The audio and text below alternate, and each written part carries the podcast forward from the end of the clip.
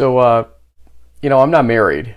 You are. You know, normally we'd have our wives communicate what they're going to get us dressed in each day, but I choose my own. I've got the Black in the Huddle ensemble on today. Black Friday, baby. Let's go. This was completely color coordinated. I mean, you know, there was no mistake. The words frank and coordinated never worked together ever in my life. People ask me all the time if I played football ever. No, the answer is no, I did not. There's a reason for that. Small hands, lack of coordination. You play football. I mean, barely. What was your coordination level? Not great. I was fast. That's all I had going for me. Couldn't catch, so they put me on defense. And you are an elite statesman after all that. And the guy that coined that phrase for you is still in the playoffs. We're going to talk about him. We're going to talk about a lot of other teams. Yeah, playoffs. Yeah. Hopefully we get some better second-round matchups here, because if you used weighting with what the scores were, that paper would be a very heavy piece of paper right there. Yeah, that was kind of a crazy first round. Yeah, for not necessarily the right reasons. But, hey, yeah. The favorites were favorites for a reason. We'll see why. We're going to go through those as well. Folks, it's Season 14, Episode 29 of this season of In the Huddle.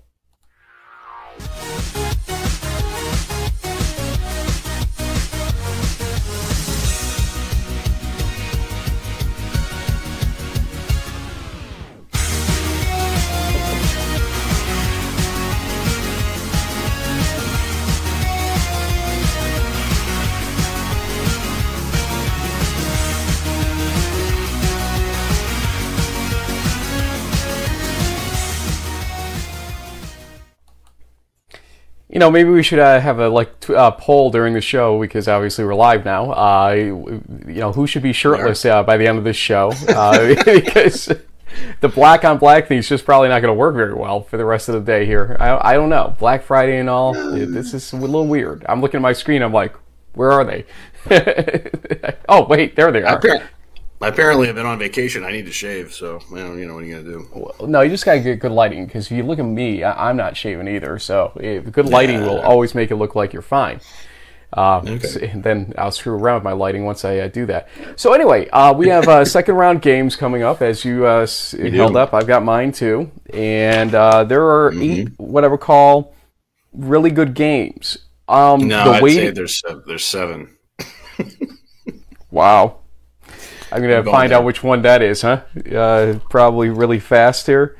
Which one could it be? Hold on, I'm trying to look at this. Oh, no. Well, which one do you think's going to be a route? Give me a preview here. DePauw, Whitewater. I'm sorry for the Tigers, but the Warhawks are just going to pound the rock. That's going to be a rough one. All the other games, I can't wait to see. I think they're going to be really close and exciting, but Whitewater is going to coast on through that one. Okay, folks, that's our show. Have a great day and weekend. Wow. That was one of your bolder statements in a long time, my friend. I'm a little surprised. The last show you say that I'm becoming controversial, like Frank Rossi, so... I didn't know it was going to be an ongoing affair here, though, dude. It only took 51 episodes of this year. Is this really our 51st episode? Of the calendar year, well, it's weird how we count. I think we put season 13 back even before the calendar year, because we had the Merchant Marine stuff in Coast Guard last year, so it goes back to September of last year. But we only had a couple of shows in that time frame. I'm planning on, if I get a few minutes, doing a retrospective going back to the beginning of COVID up to now, and what we've been through as a show, and what you've been through in D3 to get to this point. Obviously, there's new headlines about a concern of a new strain in South Africa and in Hong Kong now. Great. You know, it almost gives me a little bit of hesitation here and pause, because I remember what we were all like after the Hobart win at Springfield for the basketball tournament. Last year, and then you trip into the next round, and there's no next round, and there's no nothing basically at that point. So you get a little nervous when you read these headlines now, because been there, done that, and not for the good reasons there either. So let's hope for the best here. Hope that medicine in science find that this thing is not a threat like they are maybe presuming early here. Let's just hope. But let's get through these playoffs. Let's get through a good Christmas and New Year and hope for the best. We got to go through round one before we get to round two, and so we're going to do a live version, a little bit more relaxed of sorts, but a live version of Crunch Time for week one of the playoffs, week 12 of the Division III fall 2021 college football season.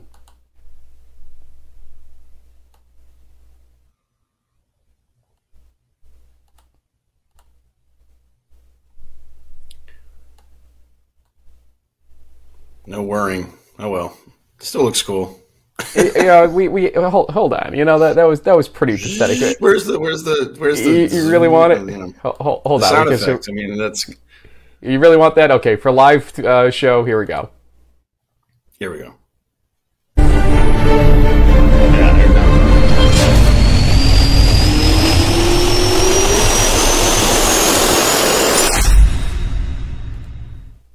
You asked for it, bud. Yep. So the next thing that we got to do is talk about. In fact, we got some background music and everything here. Yeah, and our week one of the playoffs starts up with. And here's how it's going to work. We're gonna have one video per page here. A couple for one of them. You'll see why. But some of these don't necessitate much beyond telling you the scores, the stats, etc. St. John's beats Lake Forest 41-14 as Devin Vogt gets a 17 rush day, 143 rushing yards, 2 touchdowns. Chris Backus had 4 passing touchdowns of his own. Wide receiver A.J. Jackson had 7 receptions, 2 touchdowns. He also played punter from what I understand in the game. This guy can do it all. Slices, dices, and juliennes, apparently. Linfield, if you don't know what it means, folks, go Google it. Linfield. We'll take them on in the second round as they beat Redlands 44-10. It started slow this game as Redlands had a 3-0 lead early in the second quarter. Wyatt Smith 25 for 35, 337 yards, 4 passing and 1 rushing touchdowns.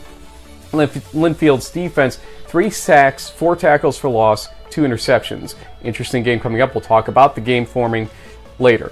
Wish I could show you clips from UMHB beating Trinity 13-3, but you know what happened, folks.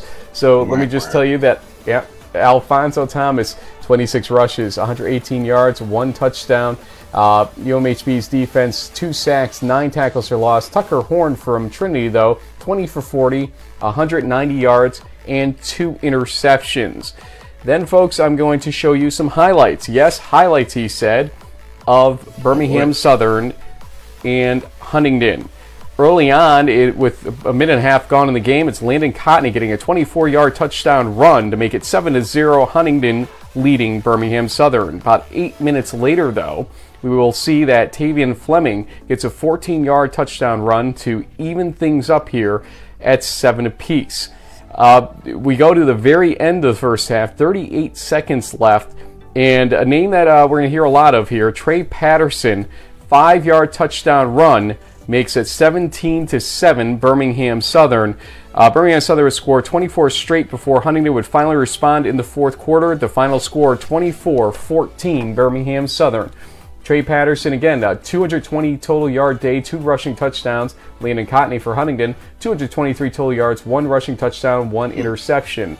We won't talk exactly about the next round games, JB, but let's talk about the first round action, what you liked from that. Well, I mean, Trinity's defense really was the most impressive thing in this bracket. They kept it really close with the Crew for a long time. We thought that maybe the Crusaders made a mistake when they rushed that touchdown in and left a little time on the clock for Tucker Horn and company. But, hey, it makes this next round game between UMHB and Birmingham Southern more interesting because Trinity only beat the Panthers by 1 point, and they hung around with the Crusaders for the whole game. So this next matchup should be really good. Indeed. Let's go to the Whitewater bracket at this point. And the results there, here's the team that you think is going to run circles around the other team to the right of it. We'll get to that a little bit more later. Whitewater beats Greenville 69-7 as Alex Pete has 13 rushes, 93 yards, 3 rushing touchdowns. We saw one on our blitzer, or our bracket blitz show, excuse me, and he has incredible legs and strength, does Alex Pete. Max Myler, 15 for 21, 239 yards, 3 passing touchdowns. Let's go back to the videotape as DePauw took on Rose-Hulman.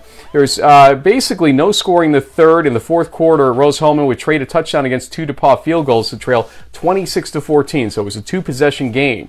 But then in the fourth quarter, 35 seconds left, Adam Taisalu gets a 3-yard touchdown pass from Andrew Dion in a 15-play drive that took 4 minutes off the clock. So it's 26-21 DePauw now. So you think it's over, right? Onside kick time, and Rose-Hulman able to convert it and get it right there. Well, incredible. The bench saw it right in front of them, and it is successful. So they had a chance. Here's the last play of offense for them as there is a quick 6-yard pass, and they were going to try the hook and lateral game here, and there was nobody to lateral it to. So the final score ended up being DePauw's victory. As you can see, DePauw celebrating on the field, 26-21. Chase Andrews with 238 total yards, 3 passing touchdowns, and an interception. Andrew Dion from Rose-Hulman, 27 for 58, 355 yards, 3 touchdowns, 5 interceptions.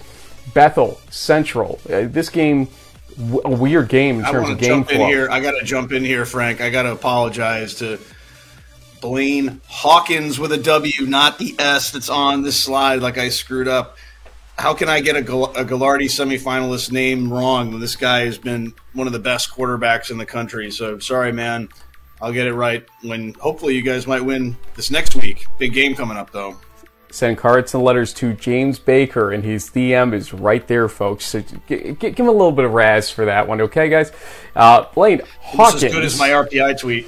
Yeah, well, let's not go there.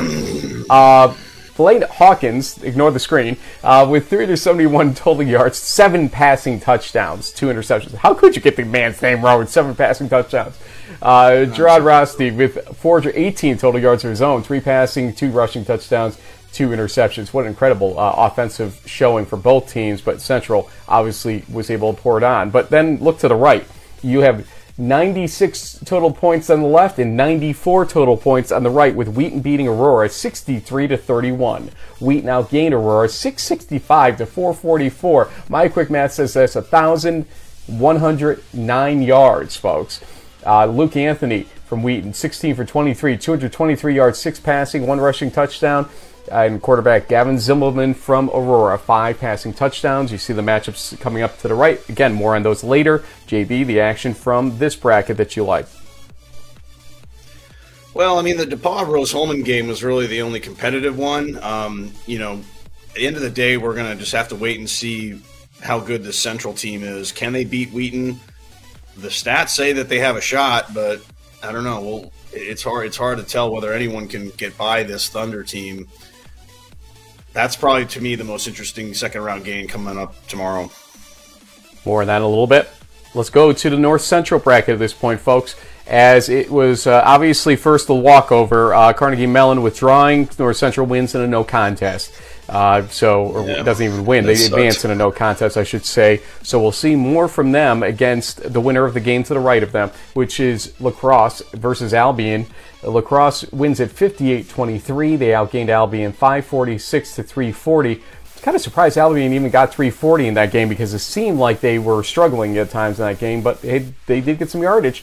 Jacob Parks from La Crosse, 24 for 30, 285 yards, 5 passing, 1 rushing touchdowns. And Alex Bush, the quarterback for Albion, 3 passing touchdowns, but also 3 interceptions.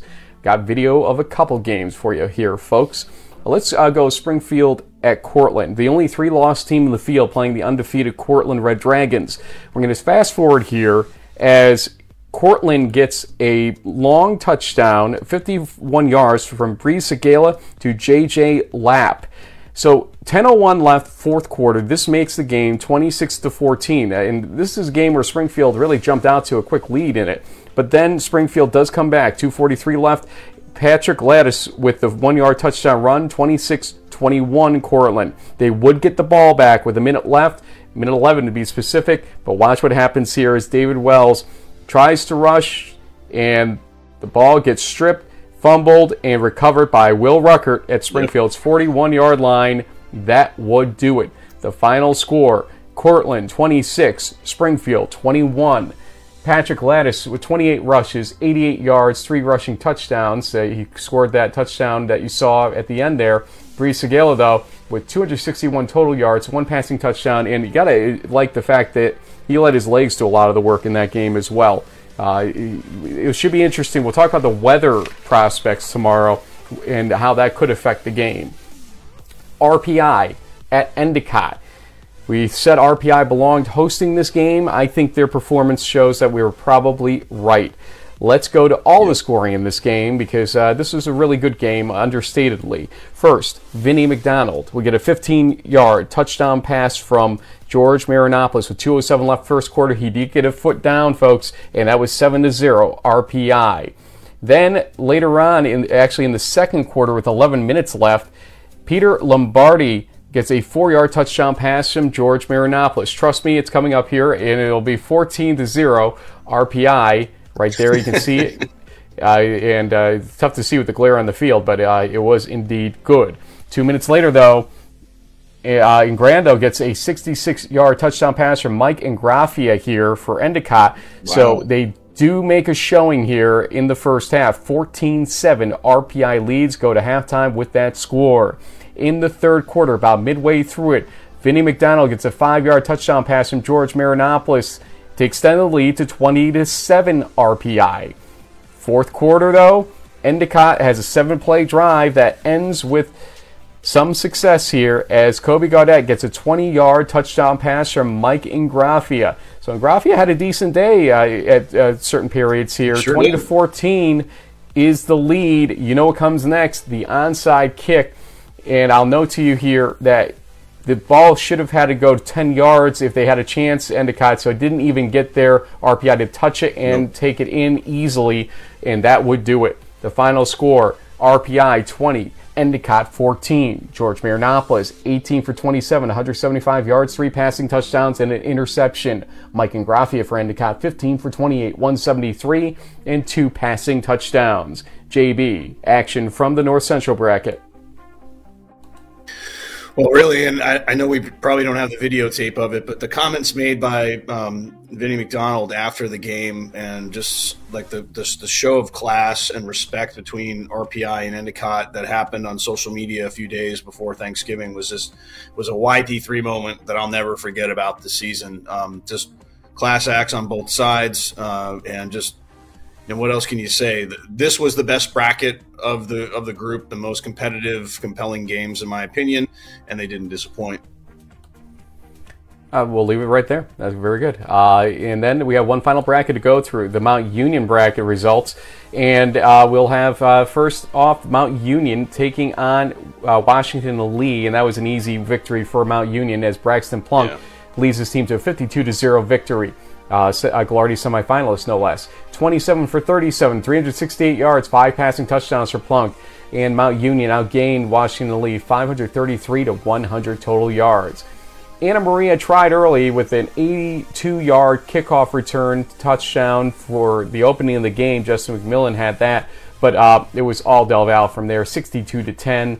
Del Val's defense held Anna Maria to 58 rushing yards, and the offense had 306 rush yards for Del Val, 6 rushing touchdowns. That's incredible when you think about the success that Del Val has, usually in the air as much, but 6 rushing touchdowns for them. I'm going to show you a couple clips here from the Johns Hopkins Salisbury game, and we're going to start here with 11:06 left in the first quarter as Harrison Wellman gets a 32-yard touchdown pass from Ryan Stevens. This made it 7-7 early here in the game.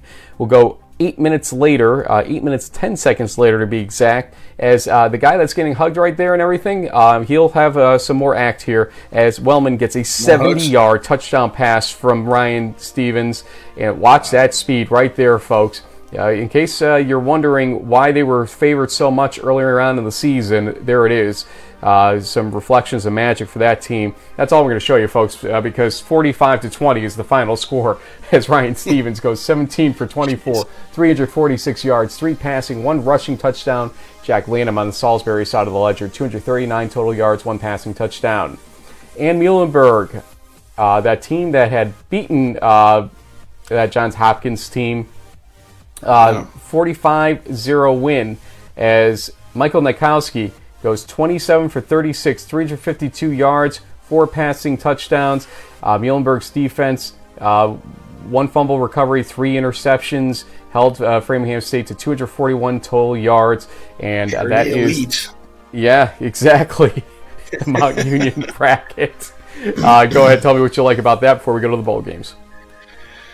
Well, as we said on the Bracket Blitz show, the performance by Hopkins kind of blew me away anyway, maybe not everybody else, but just an impressive showing by the Blue Jays. Can they bring the same kind of firepower to Mount Union? Remains to be seen. Kind of a pretty typical lineup that we have here, kind of a battle of Pennsylvania between the two best D3 programs in Del Val and Muhlenberg, and then we're going to have a great – it could be a shootout between the Raiders and the Blue Jays. Last but not least, we have the bowl game results across the board here. Let's go to the CC Mac Bowls. Widener loses Susquehanna 49-21. Lycoming gets your Sinus 31-23. And Franklin and Marshall nips Stevenson 42-28. In the Isthmus Bowl, Yardage City and just an incredible number of plays by River Falls in that game. Over 110 plays, I believe. 115 or something crazy like that. It was just about 6 short of the record in Division III, but I believe they had a tie for the most third down conversions in Division III history. River Falls beats WashU 48-27. In the ECAC Bowl games, the Pack did not fare very well, as we were trying to suggest they needed to sort of disprove the theories about them out there. Hobart had beat Westminster 21-3. Brockport beats Washington and Jefferson 20-7. I'm going to jump down. FDU Florham 38, St. Vincent 19. So those are the Pack losses. In the third spot there, though, Grove City does rout Utica 49-7. And in the New England Bowls, Alfred State could not hold on against UMass Dartmouth 42-16. UMass Dartmouth with a big victory and a SportsCenter Top 10 entry on Saturday night with the big man touchdown that we've all seen. Yeah, touchdown. Yep, and Merchant Marine Academy, 63, Western New England, 35. JB, thoughts here? Hold on, don't move. That's it right there, the mustache, the twoper. That's all you got to say? I mean... Yeah, I mean, I think a record number of wins in the regular season for the Merchant Marine, record number of points, and Toop he goes out like he is. He's a winner, 10 out of 10 times, and just happy for him and the Mariners. Happy for Ian Blankenship, a Gagliardi semifinalist, not too shabby, and I think he's got a good chance to make it to the finals, Frank. I don't know how the fan voting affects things, but just from a pure football service and everything else standpoint, I think Ian has a great shot. It'd be really amazing to see a East Region guy in the finals. JB, that's crunch time live for the first time ever, literally live for this first week of the NCAA playoffs. In the fall 2021 Division III college football season.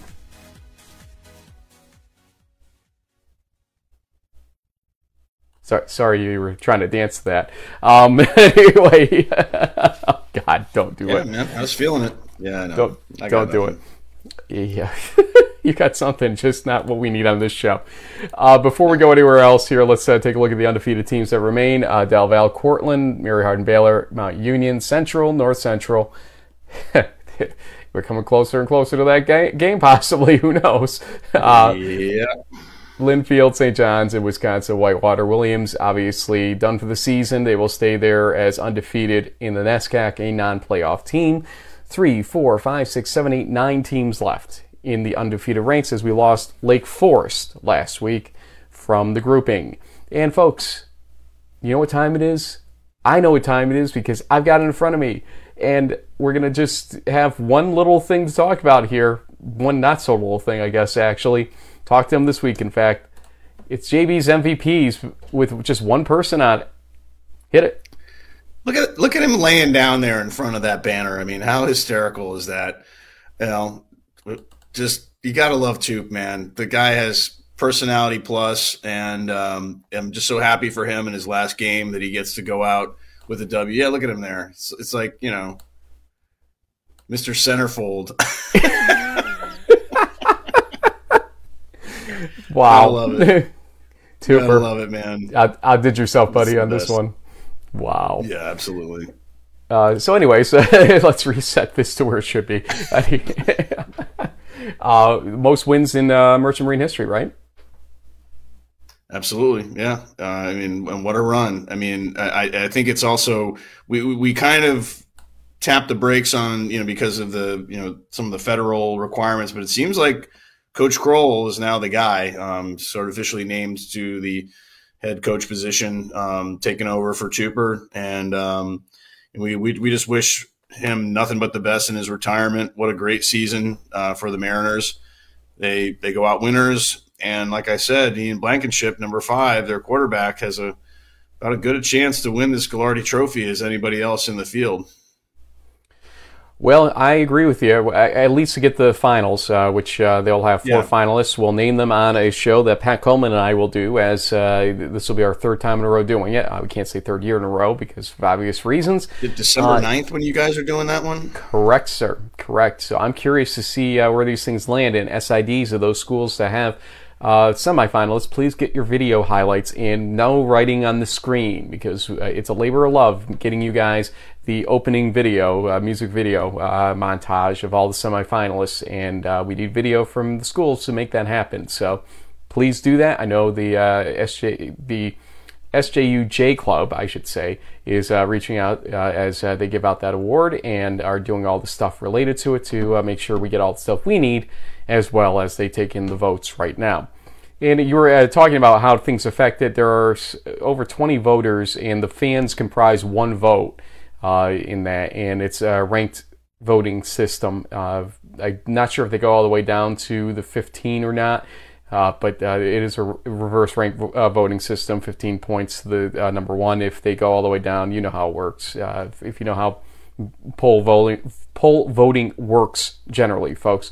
So we'll have those finalists named on the 9th of December, and then I will announce in the pregame show of the Stag Bowl the winner, when we're in Canton, Ohio, on December 19th.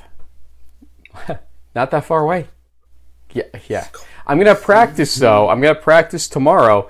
When we get to the Cortland RPI game, we'll discuss exactly what the weather situation is up here right now happening, and we'll see where that goes. But we're not going to get there. Bust out the Sparkle Man jacket, Frank? I don't think that's happening tomorrow. I'm going to bust out gloves and a hat, I think, as well. I need to bust up. Yeah, probably. So let's start out here, the upper left-hand bracket, which is St. John's bracket, we call it. And again, we're going to go to the slower-paced lightning predictions. JB, Linfield, St. John's develops here. St. John's head coach Gary Fashing is out, at least as of now, with COVID. So there's the question, too. Did he maybe get it from players or infect players? And they have not been exactly what I would call following up on the information to folks here. So yeah. I don't know if we're going to see... Don't ask, don't tell kind of situation going on there. Well, and I'm not saying that they're trying to be obtuse in this whole thing or anything like that, but it's one of those questions I think of, okay, are you going to lose players to this on Saturday as well? We don't know. And so... Yeah. How do you look at this game? Give me a score. Well, irrespective of the whole COVID thing that came out, I had Linfield winning this game. And even though I think the Wildcats are undersized and they're going to struggle a little bit with a team with the size of a St. John's or a Mayak or any kind of Midwestern squad, Wyatt Smith, speaking of Gagliardi Trophy semifinalist, is a strong enough quarterback to get them a win. The Johnnies have lived dangerously this year, barely beating Bethel a couple of times. I just feel like Linfield's a notch above that, and they're going to sneak out of Minnesota with, say, like a 35-31 kind of win. Yeah, I think it's going to be a little more distant than that for some reason. I think a little bit of the overtones here don't help matters, obviously. It will be cold, but I think that it will be Linfield able to finally seal a deal on a road for a second-round game. Remember the Wesley game way back when that I did? Keith McMillan and I and all that stuff. We have the highlights in the Wesley farewell video that we had done. And... you know, that was a game where Linfield jumped out and Wesley came back and wins the game. Linfield just has had trouble in the last, 15 years when they've gotten to these situations, sealing the deal. Yeah. I think this is the one time they're going to have the opportunity to do it and succeed at it. 31-20, Linfield wins this game, I believe. Then on the other part of that quadrant, you have Mary Hardin-Baylor and Birmingham Southern. Now, let's go through the whole, syllogism thing here. Trinity beat Birmingham Southern barely by, 1 point, I think it was, and missed two-point conversion. Mary Hardin-Baylor barely, in a lot of ways, beats Trinity 13-3, and really it was a 6-3 game. They got lucky to get a second chance. What would have been a field goal opportunity, it would have been 9-3 in that situation. But you get the point. So shouldn't Birmingham Southern be able to play Mary Hardin-Baylor as tough as Trinity did? I'll go first with score here. I'm going to say no. I think Mary Hardin-Baylor gets that scare and learns a lot, and Pete Fredenberg and company say, what the hell were you guys doing out there for 60 minutes, just kind of flopping around and not playing the football that we play here in Belton. 21-7. Mary Hardin-Baylor wins, but it's going to be kind of one of those, they go out to a 14-0 lead and hold them off type thing like they did to Brockport in the semifinals a few years back. Yeah, that sounds about right. I could see the Crusaders winning this game by, say, 10, 14 points, so I guess I'll throw out a 24-10, 14 kind of game, I think. You know, the Chris Schuferts of the world and Trey Pattersons are going to make things interesting. I just don't know if the Panthers have the same defensive strength that Trinity does. And like you said, Frank, I feel like the Crusaders are kind of, okay, guys, enough of this. Let's kick it up a notch. Bam. No, kick it up a notch of Bam. Do you remember who that was? Yeah. Yep. Yeah. Emerald. Speaking of Bam, Whitewater, DePauw. Yeah. Would you like to take this one? Go ahead. You explain this game to everyone since you seem to be so well versed on what's going to happen. Go right ahead. Well, yeah. I mean, I just think that the Warhawks just have too much size and strength. I mean, credit to DePauw for scraping a win at home, and but that. 69 points that Whitewater put up last weekend is probably going to be matched, if not exceeded, I think, in this game. So I like the Warhawks big time. I'd say like 70-21. See, now I wish I could get credit for a game. And by the way, what is our score right now? Do you have our final score going into this week? I do. I do. I know I screwed up last week pretty badly, so. Well, yeah. Well, you went with two upsets last week, and so you ended up 14-2. I, of course, was 16-0. But before that, I was ahead by 3, 89-38 compared to 86-40. So I'm down 5 right now. Yeah. Okay. It's not impossible. There's 8, 4, 2, 1. There's 15 games remaining here, so I can do it still. And but a game like this where you're calling for like this huge rout, I'm going to call it 38-10. Okay, I think you're underestimating DePauw a little bit. Okay, the NCAC isn't what I would call garbage by any stretch of the imagination, but that's kind of what you're suggesting here by saying that the Whitewater is like this. I mean, here let's. Not to give anything away, but I'm expecting Whitewater to make it to the semifinals. I mean, this team is strong enough to maybe even go to the national championship. I mean, they're just that good. You heard it here first. You heard it here first, folks. I can't even say it. I'm so surprised that he's getting this bold. Remember those Hardin-Simmons bold calls you had last spring, and how that went for you? I mean, but okay.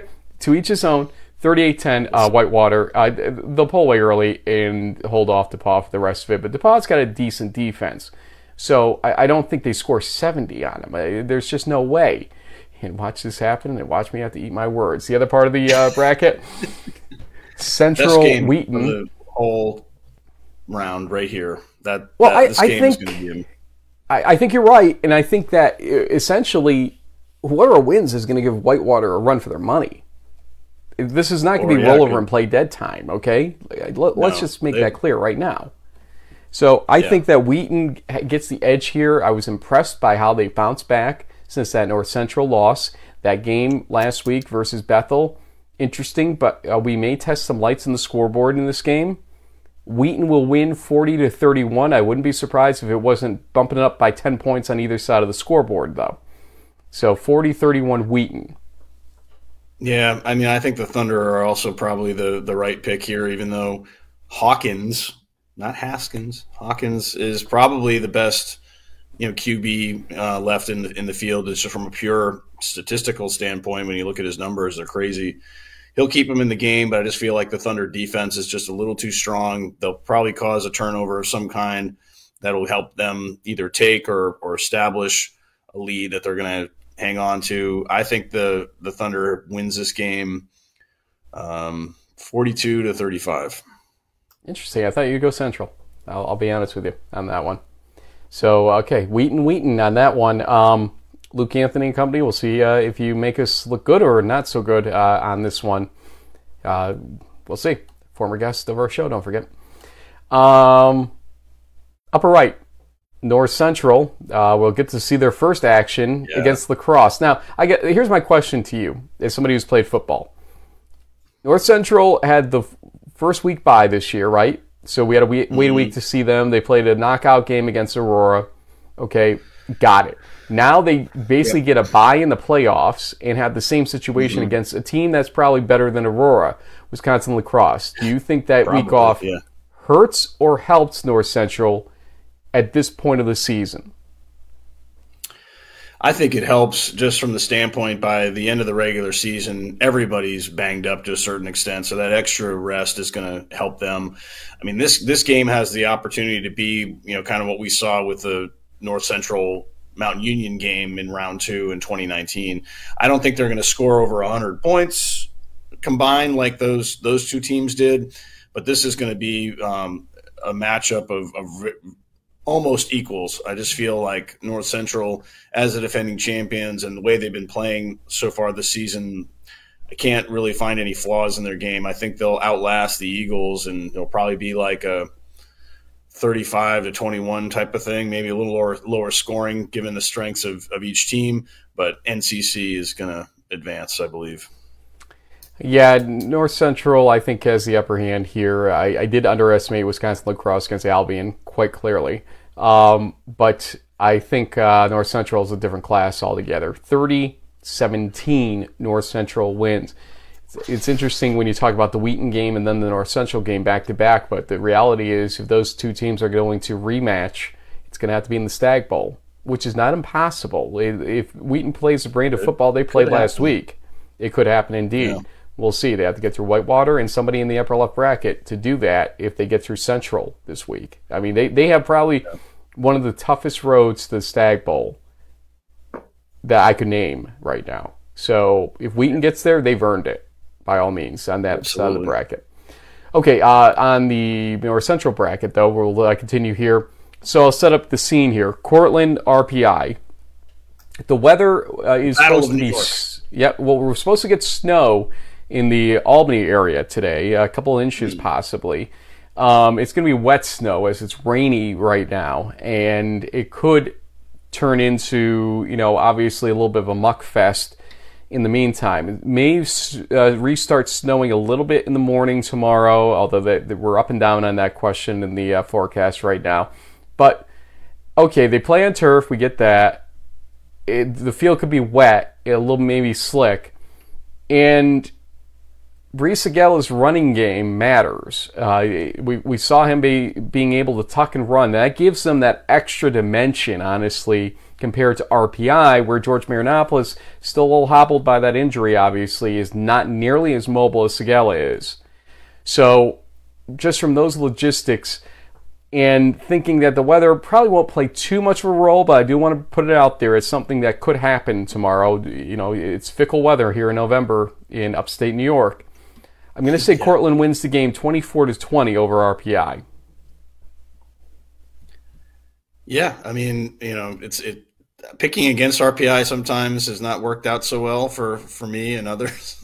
we're going up on a bulletin board as we speak, okay? So go ahead. Finish what you got to say so Isernia gets it right.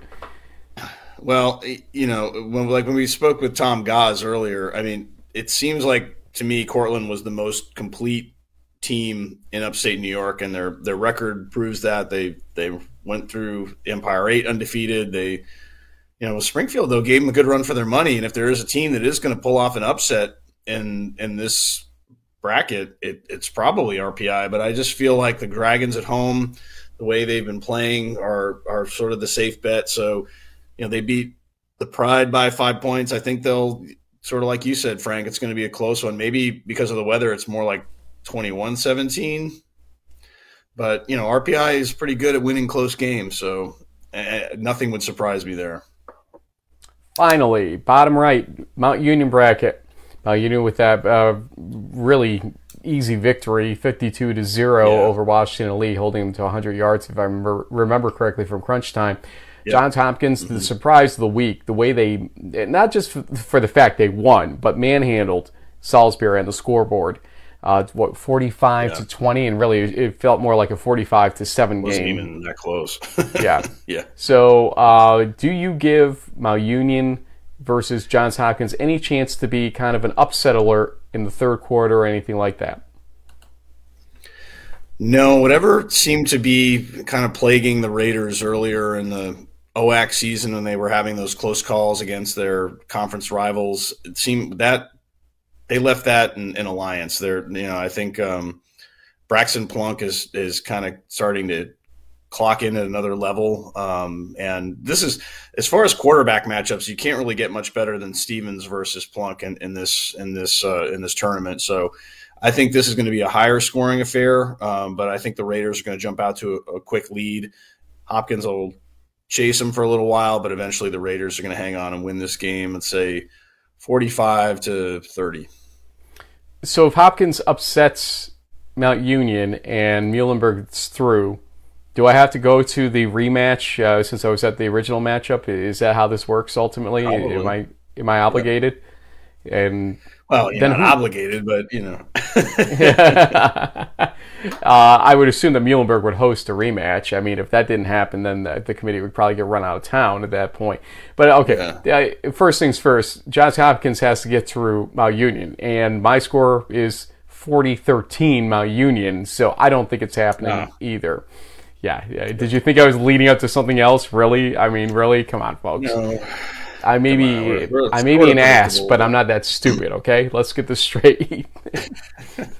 I do feel like we're going to disagree on this next and last pick, though. I don't think we will. I don't think we will. Really? Okay, here we go. I will lead up here. So the last pick here we have to make, JB, is Del Val versus Muhlenberg. And you see Del Val manhandling Anna Maria on the scoreboard, although Anna Maria kept it close in the first half, and Muhlenberg just walked over Framingham State on the scoreboard, 45-0. Battle of Pennsylvania going on here. We've seen this one play out interestingly, and I believe that Muhlenberg is growing and growing on those lines, as we discussed with Coach Milne back on the Johns Hopkins Friday night there. So I'm going to say Muhlenberg wins this game 27-21. They'll be able to stop the rush offense of Del Val and force them to throw. And yeah, they'll get some scoring, will Del Val in the air, but they will not feel as comfortable, I don't think, having to do that. So that's why Muhlenberg needs to stop the run. Go for it. Well, get your bulletin boards ready, folks, because I feel like Del Val is going to win this game. And I think that they have enough offense and defense to pull it off. I mean, Dukowski has been incredible this whole season, but the secondary of Delaware Valley, I mean, they're these ball hawks. They've got, you know, All-American defensive linemen. They showed they can really run the ball on Anna Maria. Not necessarily, you know, that was a huge feat, but the extent that they had, yeah, you can text Nate right now and tell him that Baker is providing some really good stuff for his team. And yeah, you know what? Prove me wrong, man. I just feel like, you know, Del Val, even in 2019, was probably the best team from this neck of the woods. They proved it against North Central. Can they prove it against a team as good as Muhlenberg? We'll have to wait and see. Hold on. Let me see if I can pull something off here. Why don't you recap our picks? Did we have anything different there? The only thing we disagreed on was this last one. We agreed on Linfield, Mary Hardin-Baylor, Whitewater, Wheaton, North Central, Cortland, Mount Union, and then you have the Mules, and I'm taking the Aggies in the Pennsylvania Bowl here. And apparently you're trying to humiliate me by bringing Coach on in the last second. I can't hear you, Frank. You muted yourself.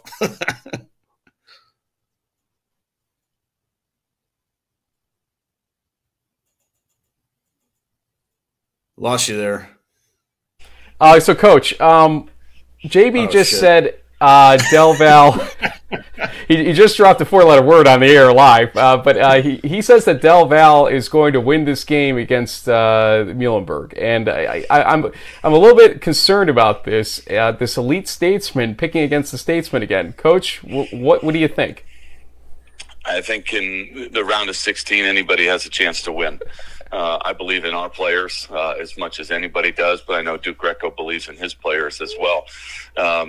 So, I mean, I don't know. What is JB's record this year overall? I think that would be the biggest question is, what is his record? He's got 5 ahead of me. He's basically 70%, give or take, I think, if we did the totals up. 72%, I think, actually. So he's up there. He's 5 ahead of me, though. So come on, that's like a virtual dead heat when you pick 14 games a week and everything. So you're not at all concerned about this, and you're not going to call Hobart to have his degree taken away or anything? Not this time, you know. I think in the future we'll look into it. There'll be a serious investigation with this statesman on statesman crime. But I just don't know where it stems from. You know, you think after years that you'd be able to have somebody believe in you, and then to have them not. It's sort of like when your parents say that they're not mad, they're disappointed in you. That's kind of the way I feel right now. I'm not mad at JB. I'm not mad at anybody. I'm just disappointed. Coach, if I told you I picked Muhlenberg to win the game by the score of 27-21, would that make you feel better about the Union guy again? I mean, I don't know if you could ever make a Hobart guy feel good about a Union guy, but it certainly doesn't hurt. Okay, you're with your family at the dining hall. We do appreciate you basically jumping on with this out of nowhere here. Any last thoughts, any words of wisdom for folks out there as this game's coming up? It's a big one, obviously. It's a massive game. It's Centennial versus Mac, and we hope that there's a big crowd. Our players, it's Thanksgiving weekend, and we know that people are home from break, and so there may not be a lot of students in the stands. And so we hope that the Muhlenberg and the Delaware Valley faithful show up this Saturday at noon and are ready for, in my opinion, what'll be a fantastic game. Probably the best matchup in the round of 16 here across the board. I know there's some good ones, but I think this is as good a matchup, and you're going to see as good a game as there is in the country this weekend here in Doylestown. My friend Gordon Mann is going to be out there covering the game for Del Val, so that's why I will not be there. We avoid double coverage for D3 football. I'll be at the RPI Cortland game, but this was a game, if it was not being covered, I would have gone to for sure as the closest really, really good matchup this weekend. Good luck to you, sir, and we appreciate you talking to us. And if you win it, I'll probably see you the following week somehow, some way. Awesome. Dig in, man. Have a great day. You too. Thank you. Good luck, Coach. How's that? Okay, we had an impromptu guest because of your decision to go bulletin board material on us here, okay? How's that for you? So I guess that's how we close the show. You can't go for any. I guess so. Yeah, can't beat that. Yeah, seriously. Anyway, Gagliardi Trophy, again, the semifinalists have been named, and probably should get those semifinalists the recognition they deserve here real quickly here. And I don't have it for screen purposes, but I will tell you that Ian Blankenship, Merchant Marine Academy, Jefferson Fritz, Mary Hardin-Baylor, two players I've seen. Let's see how many we can count here. I think you've seen all these guys for certain. Nah, well, Cody Gustafson from Grove City. No, I did not. I mean, we've obviously had a close association with Grove City. Blaine Hawkins, just to make sure you got that right. Blaine Hawkins from Central. I did not see in person. Yes. Michael Nikowski, I have, who we were just talking about. So there's three. Tucker Horn from Trinity I did not see in person, but obviously put together good effort last week against Mary Hardin-Baylor. Tyler Jarnigan from Benedictine. Kyle Jones I did see. Hardin Simmons, he was a guest on our show as well. Andrew Kaminsky I did not see this season. Obviously saw him at the Stag Bowl 2 years ago. Max Myler, who I also saw at the Stag Bowl 2 years ago. UW-Whitewater. Braxton Plunk I did see. Mount Union. The quarterback there, Jaron Rosti, the Bethel quarterback, I did not see in person, but great. I'll tell you, his numbers, when you look at that Central game, as much as anything, were great. Yeah. Bree Segala, I will see tomorrow in person for the first time, actually. We had him on the show, the quarterback there. Wyatt Smith from Linfield, the quarterback, did not see in person yet. Gavin Zimmelman, same thing, Aurora quarterback. So those are the 15 semifinalists for the Gagliardi Trophy, and we'll whittle that down to 4 on December 9th. Last thoughts for round 2? Well, I mean, this is where the true rubber meets the road. I mean, like I said, I think 7 of these 8 games are going to be outstanding, must-see D3 football TV.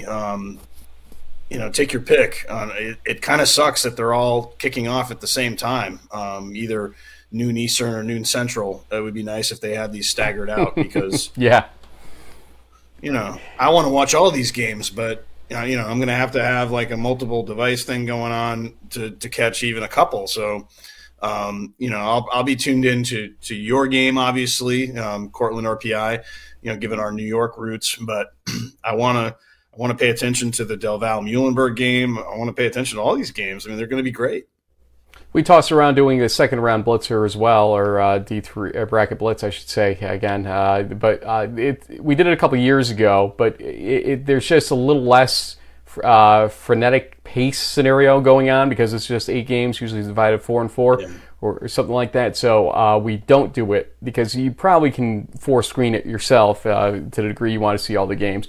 But as he said, it's going to be exciting, a lot of good games, and Del Val Muhlenberg suddenly has a big bullseye on it for our purposes here, as it is the one game that we disagreed on. Yep, that's right. Mm-hmm. Folks, coverage throughout the weekend. I'll be at RPI Cortland.